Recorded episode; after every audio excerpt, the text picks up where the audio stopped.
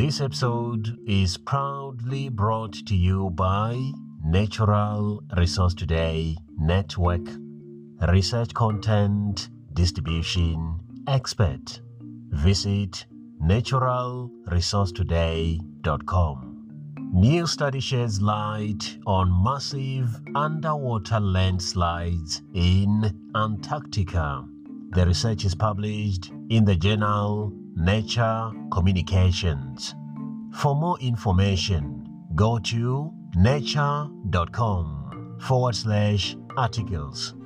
And finally, new research provides insight into environmental impact of mountain biking. The study is published in the journal Global Ecology and Conservation. For more information, go to sciencedirect.com forward slash science. That's all for today. Thank you for listening.